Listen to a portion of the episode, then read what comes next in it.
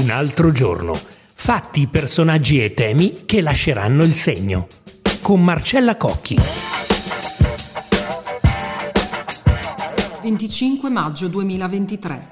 Vladimir Putin è un obiettivo primario. Così Skibitsky, numero 2 della direzione principale dei servizi di Kiev, in un'intervista al quotidiano tedesco Welt.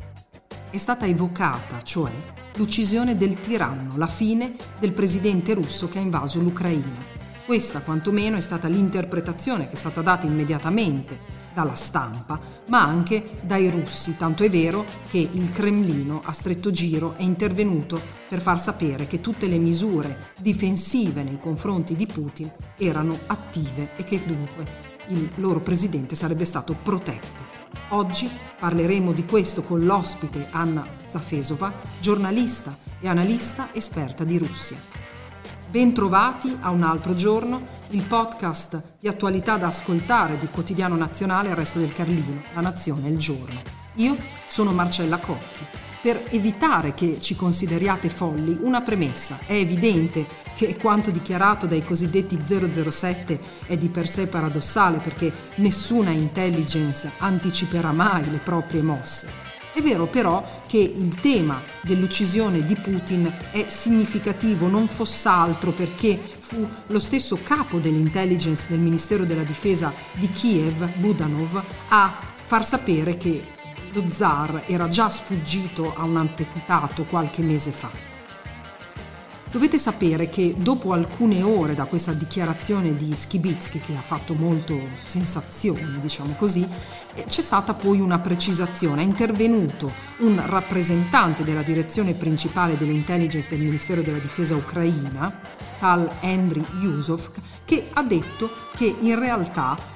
Putin sarebbe sì nel mirino, ma per consegnarlo alla Corte internazionale e al Tribunale dell'AIA. Allora, se questo è il punto, rimando a un'altra puntata del podcast registrata, quella titolata Putin e l'ipotesi arresto ma non è perseguibile per aggressione, dove abbiamo intervistato Silvana Arbia, ex cancelliere della Corte Penale Internazionale dell'AIA, che ci spiega eh, gli addebiti di Putin e per cosa può essere perseguibile, se anche per aggressione oppure no ma resta comunque il giallo della possibile caccia al presidente russo, anche perché il discorso va allargato all'altra notizia di giornata che è la ritirata da Bakhmut dei mercenari della Wagner. Sempre gli 007 ucraini, infatti, hanno fatto sapere di stare tentando il possibile per uccidere il capo della Wagner, Prigozhin, il quale invece, nel corso di un'intervista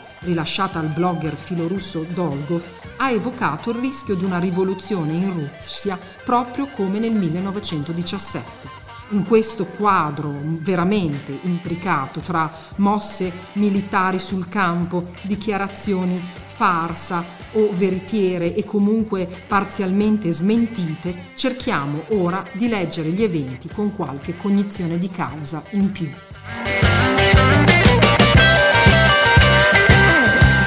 Anna Zafesova, il capo dell'intelligence ucraino, ha rilasciato un'intervista al eh, quotidiano tedesco Welt, in cui ha parlato della possibilità di uccidere Putin. Allora, detto che l'intelligence è un po' strano che anticipi i propri obiettivi, ma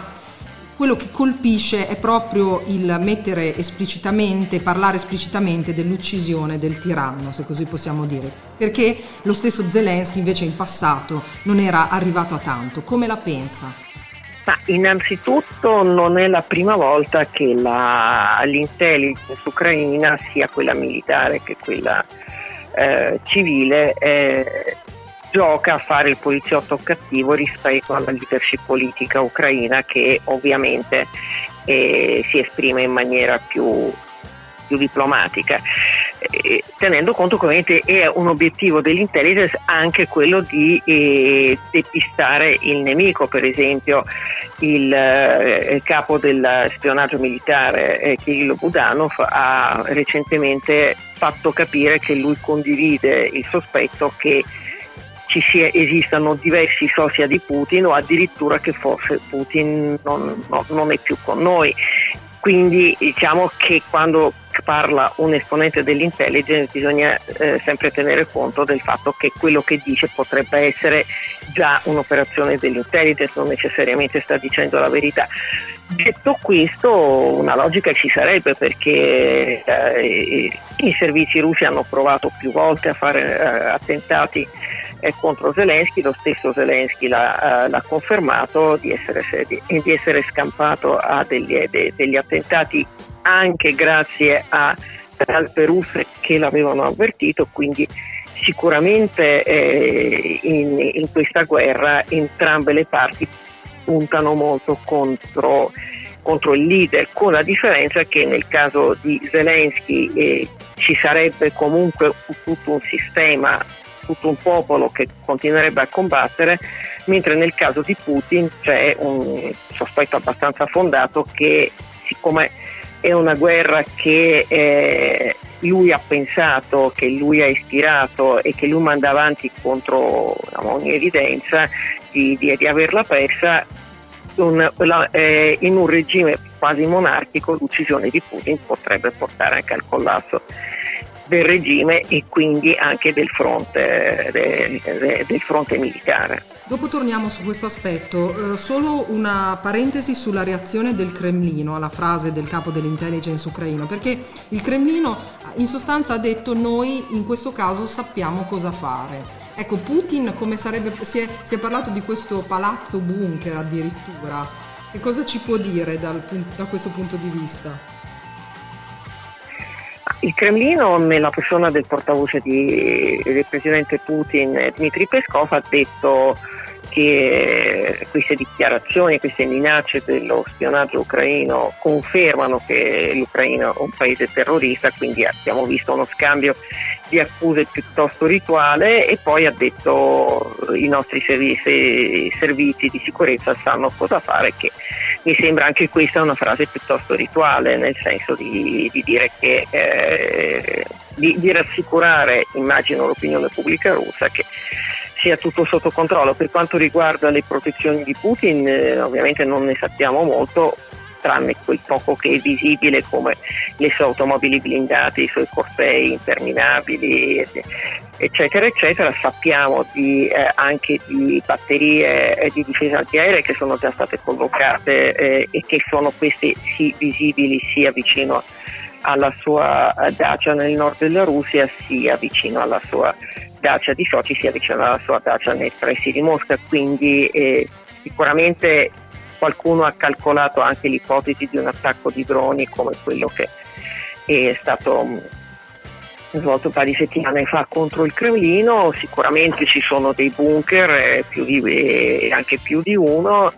e un'altra domanda tutti, sulla quale appunto tutti si interrogano è quella se ci sono anche dei soci e se in realtà Putin nelle circostanze in cui incontra il pubblico, in cui diciamo è esposto, in realtà è rappresentato da uno, da uno o più soci. Su questo c'è come dire, tutta, una, tutta, tutta una teoria cospirazionista alla quale ha partecipato abbastanza anche il giornalismo internazionale con raffronti di fotografie, forme di orecchio, eccetera, eccetera. L'altro tema di giornata è il ritiro da Bakhmut dei mercenari della Wagner. Il capo della Wagner, Prigozhin, ha evocato addirittura il rischio di una rivoluzione in Russia. Quanto è possibile la rivoluzione in Russia? Ma al di là del fatto che Prigozhin dopo essere stato il, il, padre dei troll su internet, il cuoco di Putin e il fondatore di un esercito privato, adesso anche politologo, veramente un uomo di molteplici talenti, al di là di quello che pensa lui, che eh, diciamo che una soluzione, mh, mm, come dire, un caos in Russia sia molto possibile è evidente, sia perché appunto si tratta di un sistema di potere estremamente centralizzato, estremamente personalizzato, quindi molto fragile, le dittature personalistiche tendono a franare perché non c'è un meccanismo di successione e non c'è un sistema che sostiene il leader, mentre anche in un sistema come quello sovietico esistevano i leader, ma esisteva anche un, un partito comunista capillare che eh, portava il suo, oh, il suo, controllo fin nel, negli angoli più remoti, qui la situazione è molto diciamo, molto più fragile e se vogliamo molto più disordinata, quindi eh, questo da un lato, dall'altro lato eh, la Russia da quello che è stato un autoritarismo sulla cui aggettivazione diciamo, gli effetti si sono spesi negli anni, adesso è diventata una dittatura militare, quindi in assenza di qualunque sbocco di dissenso, cioè uno dei motivi per cui noi possiamo parlare di Prigozhin e accicare Prigozhin è che è l'unico, oh,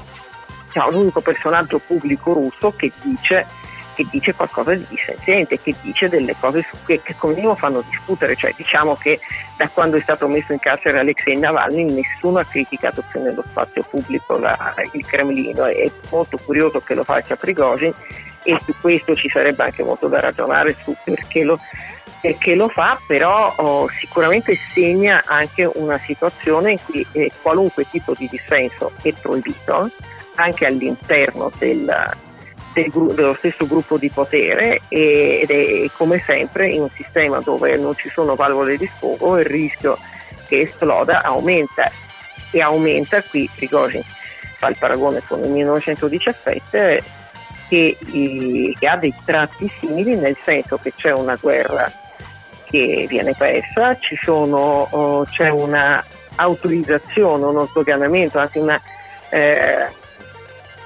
una valorizzazione della violenza da, da parte della propaganda funzionale alla guerra che però potrebbe ritorcersi contro, contro il potere stesso e ci sono migliaia, decine di migliaia di persone che tornano dalla guerra abituate alla violenza, molte armate o comunque in grado di procurarsi armi. Abbiamo già visto un'ondata di violenza criminale per reduci eh, dalla, dall'Ucraina e Russia ci sono già stati diversi casi di omicidi, di stragi, di, eh, di, di violenze familiari pesanti di questi reduci, anche perché molti di questi sono stati reclutati appunto dalle carceri dallo stesso, dallo stesso Prigozhin. Quindi sicuramente c'è un potenziale esplosivo che diventa sempre più, sempre più, evidente. La domanda è chi questo potenziale esplosivo potrà, potrebbe provare a, a, utilizzarlo e anche qui ci torna il nome di, ovviamente torna la candidatura di Prigozhin come dell'uomo che appunto questo esercito di Galeotti l'ha messo insieme e che ha creato un culto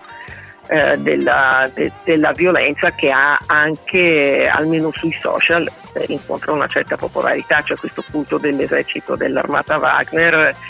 eh, che, che, che, trova comunque abbastanza sostenitore e che sicuramente è anche un capitale politico che Prigozhin sa di avere.